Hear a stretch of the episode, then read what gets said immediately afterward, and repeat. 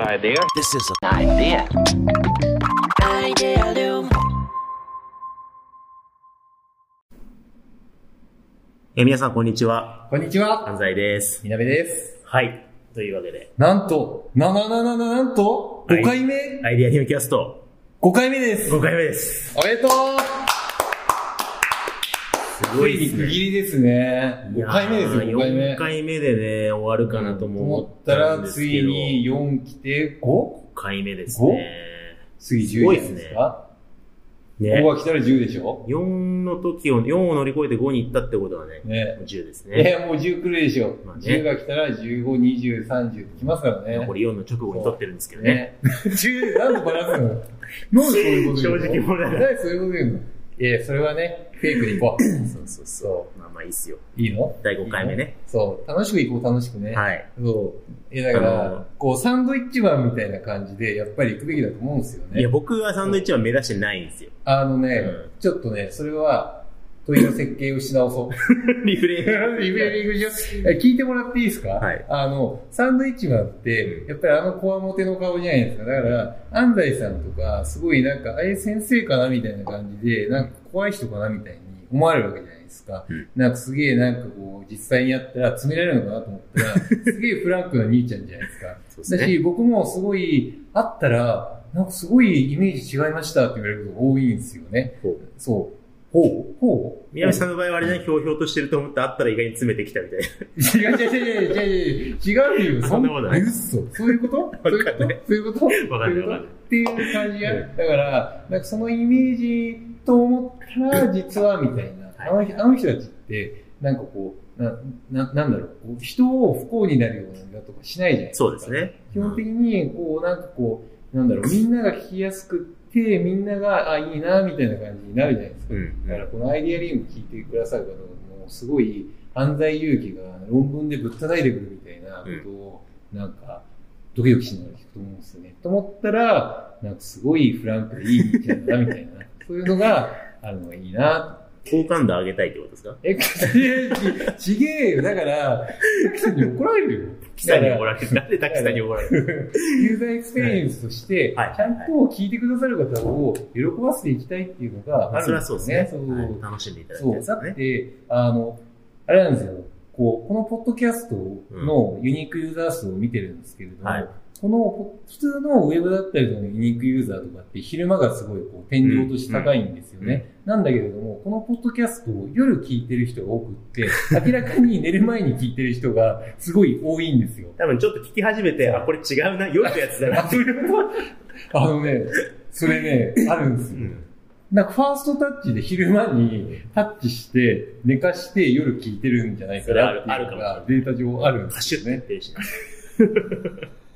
で、あるんであんま日中からね、あ酔っ払いのテンション聞きたくないかもしれすだから、うんサンドイッチマン的な感じでいくべきでない。わすよ。かりました。なんか続けて大丈夫ですかサンドイッチマンのい話。いですよ。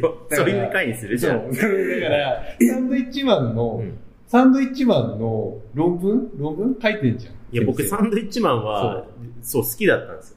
好き、今今も好きだし。好きじゃん。ね、7、ね7年前ぐらいかな、うんね7、8年前か、うん結構2012年、13年ぐらいにうん結構企業案件とかで使ってたりとか、うん本の中にも書いてるんですよ、サンドイッチマンのこと。うんうんで、結構割とあのね、イノベーションのヒントが含まれてると思って。サンドイッチマンのイノベーションと全然繋がんないから、絶対説明して。いや今でこそ意味のイノベーションとか、うんうんアート思考とうか、ん。なんかこうユーザーが欲しいだってえみんなタイムライン上でん、意味意味ってめっちゃ言ってんのそうですよね。問い直すのそがう大事。。なんかこうユーザー中心でユーザーが欲しいものを作るっていうのも大事だけれども、そうじゃなくて、うんこう作り手側からユーザーが思いもよらなかったうん新しいものを提案しようよみたいなのって、そうだね。まあ、あるじゃないですか。あるね。で、そのロベルト・ベルガンディっていううんこう意味のイノベーションっていう理論を提唱した人がいて、うその人がまあ、顧客にラブ、ギフトを届けるように、こう、顧客が欲しいものを聞いて、プレゼントとかあげないっしょ。うん思いもよらないギフトをあげようぜみたいなことを言ってるんですけど、んベルガンティが2011年だったっけうんな、デザインドリブンイノベーションっていう本を書いてて、その時もあんまりこう、うんすんごいバズってなかったんですけど、徐々になんかこう、うん。そのユーザー中心が問い直されてた時があったんあ、ですよ。そうね。で、その時に、割とまだその、今から10年弱前なんで、まあ、企業とかもユーザー中心にデザイン思考をどう導入していくかみたいなことになって、うん。で、それで一定ワークしながらも、なんかこう、競合と似たような製品作っちゃうんだよな、みたいな悩みがこう、顕在化しつつある時あ、そうですね。そうそうそうデザインシンキングのリンクとかも、基本的に何かが軸があった上で、それをシステマティックに改善をしていったりとかする、それを思想にしてるんですそようね。そうそう。だから、もうすでにあるものをベースにしているんですよね。だから、新しいものを生むっていうのには、イノベーションに実は向いてないんじゃないかっていう説もあるんですよねだ。からこう、ねちょうど2012年かな、うん富士フイルムさんのデザインセンターからご相談いただいたときに、まさにそういう悩み抱えてて、で、なんか閉塞感があって新しいもの生まれなくて、うんこうやってめっちゃおっしゃるんですけうど、んめちゃくちゃこう、あの、ユーザー、ユーザー、ユーザーってこう、ユーザーを連呼していて、あ、めちゃめちゃユーザーの呪縛に取られてるんだな、みたいな。ユーザーの呪縛そう。名言来たんじゃない のこれは名言だ。はい、名言ですよう。んユーザーの呪縛に取られてうんユて、ーザーの呪縛。そううんなんかこうデジカメとか作ってても、いかにこう、ユーザーはシャッタースピードを、ううんんたらかんたらとか、は持ち運ぶために軽くするとかい。、うん。そういうのを求めてるから、うんいかに薄くするか、いかにシャッタースピードを速くするかっていうところで、競合が、うんこのスペック競争してて、その中で新しいアイデアが生まれなくなってるみたいなある話よねだったんですよね。で、そんな中になんかどういう風にアプローチしたらいいかなと思った時に、うん僕サンドイッチマン好きだったんで、うめちゃめちゃ YouTube とかね、テレビとかで見てたんですけど、うんサンドイッチマンのコントって、うん。大体こう、えっと、富澤がうんボケじゃないですか。うん。で、富澤がコントでお客さんでお店に入ってきて、うん。店員さんが、あ、違う、逆か。伊達が、うんツッコミの伊達がお客さんで入ってきて、うん店員さんが富澤うん。っていう構造なんですよ。で、お客さんが全然欲しがってないものを提案してボケるっていう構造になってるんですよね。で、で、ツッコミが入っうてん笑いになってるんですけど、僕はあの、お笑いの論文、お笑い、日本お笑い学会っていうのがあって、うん。でその論文とそかんなの あるの本当にあるあるある。そんなのマジありますよ、日本お笑い学会。本当にありますよえ本当に学会してんの学会してます。本当にで研究者なぜ笑いが起こるのかみたいなのを研究してるんですよ。本当にで、それ見ると、そのコントの笑いのメカニズムっていうのは、そんなのボケが文脈を崩して、うんで崩した時に、あれってなるんですよ、うん観客は。うで、んそれにツッコミが文脈を戻すことによってう、んあ、今文脈ずれておかしなこと言ってたんだなっていう解釈が生まれて笑いが起こる。みたいな研究があるんですよ。だからボケと文脈の崩しと戻しのメカニズムで、ボケが文脈を崩して、ツッコミが文脈を戻して、あ、今文脈ずれてたんだなって観客が気づいて笑う。みたいな構造なんですよ。なるほどね。 全然分かってないかもしれない。はてみたいな顔してる。え、え、笑いってそうなのみたいな。そうそうそえう。文脈に戻すのがツッコミってことそうそうそあなるほどう。だから僕がよく使うのが、サンドイッチマンの旅行代理店っていうコントがあるんですよ。ん。で、えっと、ライブ動画見そうる。そうそう、伊達がうん新婚旅行に行きたい体でうん旅行代理店に来てう、んで、富澤が全然いらない提案をめっちゃするみたいな、うんなんかこう、なんだっけなうん、えっと、えー、例えばこうんう、このダ、このダーツはそこの地図に投げてもらって、みたいなう。いや、ダーツの旅かよ、みたいなうやん。つをするんですようね。ん。なんか新婚旅行文脈で言ったら、うんなんかそのダーツの旅で行き先決められたらたまったもんじゃないじゃないですか。だそうからだダーねツの、ダーツを投げてもらっての時点ではまだ笑ってないんですよ、誰も。なるほどね。で、ダーツの旅かよ、みたいなことを言った時に笑いが起きるんですよ。あ、なるほどね。戻したから。そうそうそう。行きたい場所に行けないっていう文脈が発生するんんでだ。はいはい、なるほどね。す。だけど、はいはいね。そうダーツで行き先決める旅行パッケージってうん面白いかもしれないじゃないですか。うん大学生向けとかうんに、すんごい格安なんだけど、うん北海道か沖縄行けるかもしれないけど、なんか確かに埼玉当たっちゃうかもしれないみたいな。確かに。埼玉ま当ただりし国な内いよ。ね。うんそうそう確かに、ヨーロッパ行きたいと思ったら、ウガンダが当たっちゃったんだよね。そうそう、そういうことですよ。 みたいなの面白いかもしれないじゃないですか。だから結構革新的な提案をしてんだけど、こうユーザーから突っ込まれて笑いになってるみたいな構造になってるから、で突っ込まなければ、もしかしたら面白いアイデアが生まれるかもしれないっていう観点で、デジカメでサンドイッチマン風にボケるっていうワークショップを富士フイルムでやったんですよ。ええ。そうそしたら結構面白いアイデアがたくさん生まれて、うんなんかこう、全然シャッターが切れないデジカメみたいな、はいボケとしてあんま面白くないやつとかも含めて、なこるうほどね付箋にブワーって書いてくるんですよ、は大喜利的にね。うんでそうすると、で、うん出てつに突っ込みを入れるのを我慢して、無理やり売らなきゃいけないとしたらどうするか、みたいなふうに考えるんですよ。なるほど。でそうするとシャッター切れないデジカメからどうやってシャ、うんどうやって撮影すればいいんだろう別のトリガーで撮るとしたら、うんつって、あ、例えば自分の心拍が高まった時に勝手に撮れちゃうデジカメとかどうだろうみたいなアイデアに繋がったりするんですよ。自分で押すんじゃなくて。だからえ自分のバイタルデータで撮れるじゃないですか、今。あのあそうねそうそうそう、うんだから自分の心拍数が振り切った時に、例えば自動に胸とかにこうカメラとかがついてて、うん自動でシャッターできるデジカメになったら面白いんじゃないかな、みたいやな。っぱり、とかって、多分ユーザー中心で出ないんですよ、このアイディアって。絶対出ない出でないしですよね。ょ。絶対出ないでしそうみたいなやつを、サンドイッチマンのコうんントを使ってょ。うんやってたみたいなことで、な、なんでこれ音声 いや、もう、意味の人の、意味のイノベーションの話になってるそうですねじゃん。ね。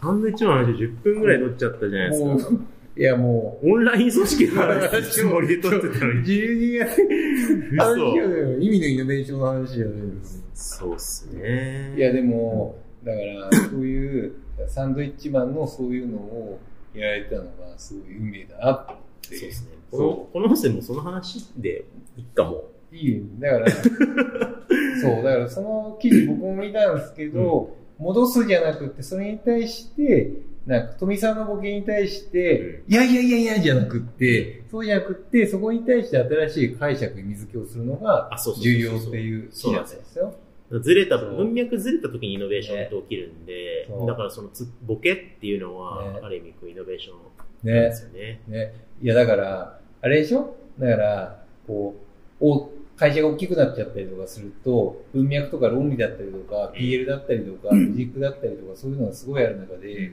みんな突っ込みだらけになるわけでしょ。そうですね。そう。なんか提案してきたとした時うに、んいやいやいやいやいやみたいな、うんおかしいっしょみたいになはいっはいはいはいて、で、突っ込みみたいな、突っはい込みの量が多くなってきたら、イノベーションができないってことでしょ。そうですだからね。ボケに対して、いろいろ来た時に、ええやんみたいな。うんそれが起きるのが意味のイノベーションってことね。そうだかねら、何回か前の音声で、ねみなべさんが、そのオンラインの組織開発考えるときに、かつて、初めてワークショップにレゴを使ったやつはうん頭おかしいと思われたはずだみたいな話してたじゃないですか。うんえそれだけ聞くとなんかすごいのあるんだ。いやいやいや、だからなんかこう、わかんないけど、うん多分この、まあコロナみたいな話もそうだし、自粛ムードっていうのもそうだし、えー、コストカット文脈もそうだし、ツッコミが優位になりやすいじゃないですか。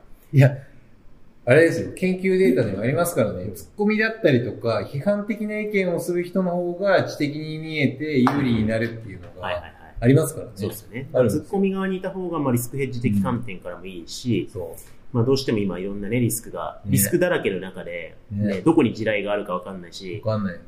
なんか、2週間前こう言ってた意見の人うとん実は間違ってたみたいなことが起こる中で、うんあるなんか多分こう、突っ込みに回りがちだとした時に、ボケにくくなってるんですよね、今多分。そうだね。すごい南さん、貴重な人材だと思います。いや、だ から、だから、あれ、あれの文脈で言うと、つまり俺は富沢かっていう意味付けがされたんですけそど、う。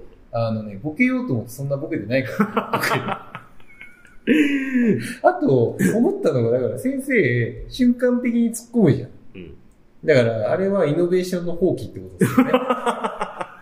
僕が目をつみ立てたんです。そう、イノベーションの種をだから、作ったちょってんとですね突っ込まないで、ちゃんとリフレーミングをして、イノベーションをちょっと、このあーポッドキャストで起こしてもらっていいですかなるほどね。そう。そうだ。ね。なるほどですよ。そう。わかりました。うん。反省しました。うちょっん反省したうん反省した反省したいや、ボケにくい世の中はね、良くないよ。とまあでもね、なんでこんな、オンライン組織の話しようと思ったのに、なんで富澤たけしの話しちゃったんだろうって今僕反省してたんですけど、逆に良かったかもしれないですね。いや、だかうら、ん。あれですよ。あの、僕らも、そう、だから3回目の時に経営方針の話しましたけれども、うんなんかいろんなことがあったりとか、課題だったりとか、オうんンライン組織になったりとかするわけじゃないですか。うん。でもそれの意味の解釈みたいなのをちゃんとリフレーミングしていって、うんそれの解釈付けを変えていくってういうんのは、割と重要じゃないですか。そうですね。ね。どうしようね、この音声のタイトル。え With コロナ、え With, with ウコロナィズコロナ時代に学ぶサンドイッチマンのイノベーション理論みたいな感じだけど。そうですねう。ん。今こそサンドイッチマンがね、必要な理由。学そうぶ。 とりあえずクリックはするよね。 ですね。あそうとでタイトル考えましょう。そうですね。ははい。そんな感じで、ちょっとね、うんいつもより短めですけどもね、い。こんな感じで、はい。サンドイッチマン、サンドイッチマンってね、3回目ぐらいからずっと言ってたけど、意外にサンドイッチマンの中にはイノベーションのヒントがある隠されていて、うん意味のイノベーションの先駆者だったし、そ今のこのツッコミう。ね。型時代において、ね。サンドイッチマンを今こそ取り戻そうみたいなね感じいや、本当に ね、重要だと思うよ。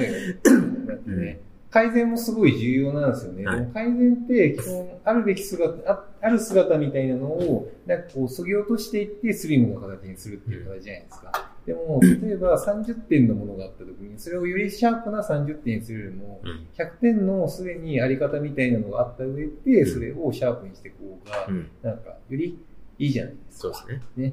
だから、意味のイノベーションだったりとか、あり方だったりとか、自分自身でナラティブにやっていくっていうのは、うんやっぱり新しいものを生み出していくっていう感じなので、すごい重要だと思うよ。ね。よしじゃあ今日帰って、サンドイッチマン、もう一回見直そライブを見よう。はい。う。いや、だから、6回目、7回目は、ちゃんとサンドイッチマンを見て、研究をし直そう、先生。そうですね。ね。というわけで。 もうね、3分前ぐらいがいつ終わるかちょっとわからない第5回目のね、記念すべき第5回目のアイデアリウムキャストははいねそ、うこれで終わりにしましょう終。わろうかサなってンドイいッう。チマン、まさかのサンドイッチマンの回になってしまいましたけれども。というわけで、ありがとうございました。ありがとうございました。 Idea Loom.